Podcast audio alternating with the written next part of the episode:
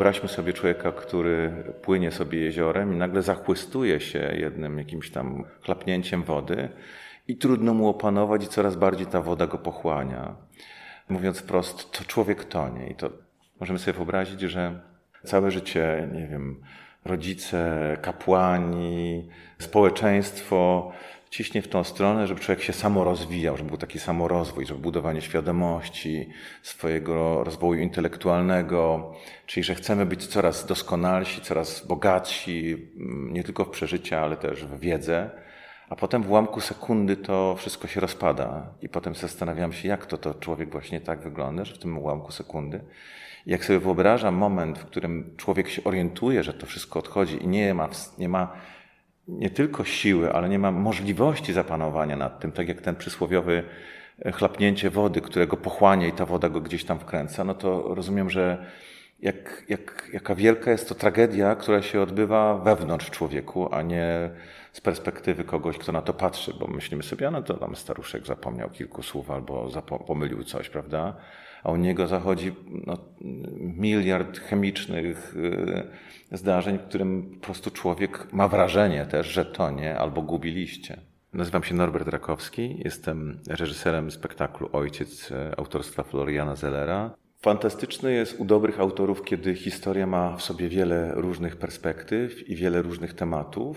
Natomiast kiedy mówimy o takiej osi fabularnej, czy też o prostym zdarzeniu, to bardzo łatwo sobie określić, bo jest, jest to historia o mm, rezygnacji z samego siebie na korzyść innych y, bliskich sobie osób, albo nie na korzyść, może na, poświęcając im swoją uwagę, czyli w pewnym sensie o rezygnacji z własnego ego, z miłości własnej i tym się charakteryzuje prawdziwa, mm, prawdziwe uczucie, może nie uczucie miłości, tylko prawdziwe oddanie komuś i poświęcenie.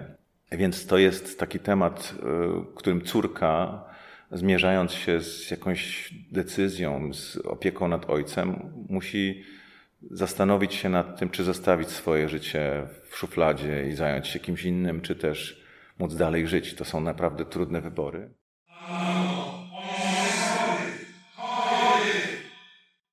Przyznam się, że głównym powodem był jednak temat i możliwość zrealizowania takiego dzieła, dzięki oczywiście obsadzie Jacka Piątkowskiego, bo kilka osób, moich kolegów reżyserów, przymierzało się do tego tekstu w Polsce. On jest bardzo rzadko grany, no ale z jakiegoś bardzo prostego powodu nie zrealizowali. Tym prostym powodem jest brak aktora, który mógłby udźwignąć taki materiał pod kątem psychofizycznym, pod kątem pamięciowym i pod kątem stopnia trudności realizacji.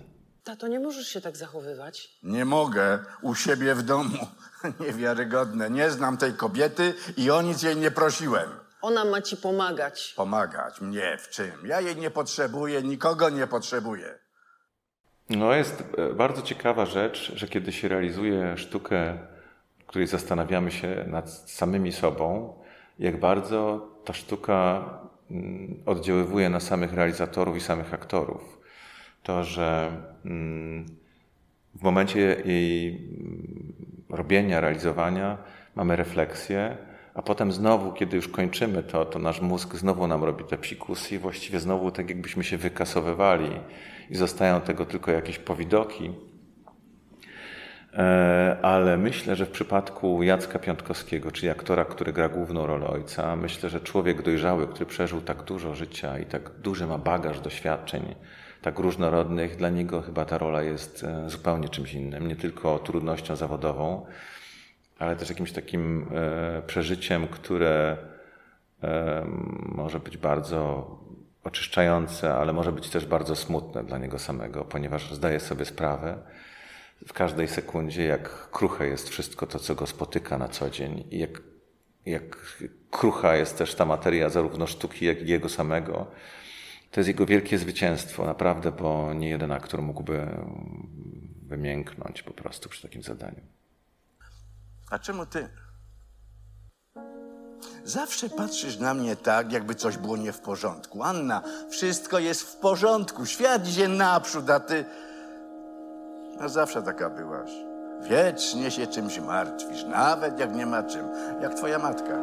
Twoja matka taka była. Wciąż się czymś zamartwiała. Wiecznie nic, tylko wyszukiwała sobie powody do niepokoju. No to jasne, że twoja siostra była dużo bardziej, czy dużo mniej.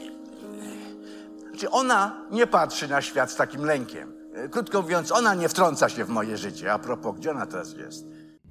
Kiedy wszyscy przeczytaliśmy po raz pierwszy tekst, a ja wcześniej jeszcze kilkakrotnie, mieliśmy takie wrażenie, które jest zamiarem autora, czyli że nie ma jakiegoś punktu zaczepnego, w którym mówimy sobie, gdzie właściwie ta historia się zaczyna, gdzie ona się kończy, jak ona biegnie, czy linearnie, czy to są przeskoki, czy to jest subiekt jakiejś postaci, subiekt głównego bohatera, czy też to są jego odczucia, co jest kluczem w ogóle do tego, że to są takie puzzle porozrzucane. No i chyba odkryliśmy w pewnym momencie, że to jest taka naj, najtrudniejsze dla nas do pomyślenia, to jest nie subiektywne widzenie świata bohatera, tylko projekcje jego mózgu, czyli to gdzieś tam jakie flesze czy iskry zapadają, to co wrażenia zmysłowego nasz mózg odbiera i coś, co nie jest do końca nami, bo niby jesteśmy sobą, niby jesteśmy mózgiem, ale on również działa niezależnie od tego, jak byśmy chcieli. I, i to jest okrutne dla bohatera, że ten mózg często sprawia nam różnego rodzaju psikusy. Jest taka wspaniała książka, na której trochę musiałem bazować, myśląc o, o ojcu Zellera. Nazywa się Mężczyzna, który pomylił swoją żonę z kapeluszem, Olivera Sacksa, która przedstawia przypadki, jakby można powiedzieć, lekkiego odejścia od normy. Tam, gdzie w mózgu naszego człowieka, każdego człowieka aparaty skroniowe zachowują wszelkie wrażenia zmysłowe. I to nie segreguje się w sposób ważności zdarzeń, czyli na przykład nie, nie myślimy, że nasz mózg zapamiętuje i zapisuje jak komputer, że matura to była ważniejsza od tego, że ja widzę, jak teraz ktoś sobie kosmyk włosów na twarzy poprawia. Nie generuje tego pod kątem ważności. I tworzy się przez lata jakiś szereg różnych wrażeń zmysłowych, naukowych, odczuć i tak dalej.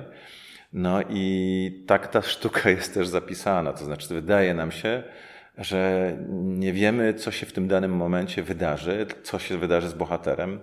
Tymczasem ten mózg też ma jakąś swoją chronologię, to znaczy przypominają się fragmenty, które są dla bohatera najtrudniejsze i najbardziej emocjonalne, związane właśnie z odcięciem się od świata. Więc kiedy wpadliśmy na, tą, na taką genezę zapisu tej sztuki, no to już było łatwiej nam po prostu przyswoić sobie w tej pracy, że nie mamy żadnej przyczynowo-skutkowości, że nie będziemy myśleć o tym, jak scena się łączy z następną, tylko musimy myśleć o rozwiązaniach, jak to jest wiarygodne w tym danym zdarzeniu, ponieważ przeskoki są czasami drastyczne dla samego bohatera. I on sam nie do końca wie, w którym miejscu się znajduje, i o takie wrażenie też widzowi chodziło, żeby całą historię składał sobie dopiero ex post, po wyjściu z teatru, i może gdzieś w zaciszu domowym, w toalecie przemyślał sobie, jaką ona ma analogię do samego mnie. Co pan tu robi? Nie rozumiem. Co pan robi u mnie w domu? Co pan robi w moim mieszkaniu? André, to ja. Ha? Nie poznaje mnie pan, to ja. Eryk. Ta y, sztuka, poza skomplikowaną dramaturgią taką dla re- realizatorów, ma po prostu bardzo prosty wy- wymiar ludzki i y, y, uniwersalny. I, I jeszcze jedną rzecz bardzo ważną pokazuje, to autor o tym powiedział, że zbliża ludzi do siebie w jakimś sensie poprzez doświadczenia, poprzez te same troski czy bóle. A to, co jest ciekawą rzeczą dla teatru, to wydaje mi się, żeby, i po to też między innymi uprawiam teatr, żeby widz na widowni jednak doświadczył takiego uczucia, że nie jest sam na świecie i że jesteśmy naprawdę częścią czegoś większego, większej wspólnoty. Tymczasem w Polsce i dzisiaj w tej cynicznej społeczności żyjemy coraz częściej tak, jakbyśmy byli oddzieleni, a tymczasem jesteśmy częścią czegoś większego i wszyscy razem prawdopodobnie przychodzimy na ten świat po to, żeby jakoś funkcjonować między sobą. I bardzo często o tym zapominamy. Właściwie na co dzień, co chwila o tym zapominamy i nie chcemy o tym myśleć. bo chcemy być, nie wiem, pewnie szczęśliwi albo żeby było nam dobrze. Co mu się stało? Nie mam pojęcia. Tato. Tato, spójrz na mnie. Tato, dobrze się czujesz? Tato. Tato.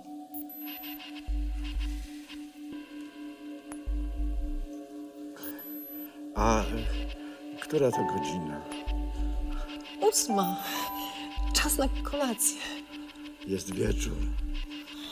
Tak. A ja myślałem, że rano. Dopiero wstałem. Patrz, jestem jeszcze w piżamie. Nie, nie, już jest wieczór. Upiekłam kurczaka. No, chodź, zjemy coś. Chodź, tatunciu. Tatunciu.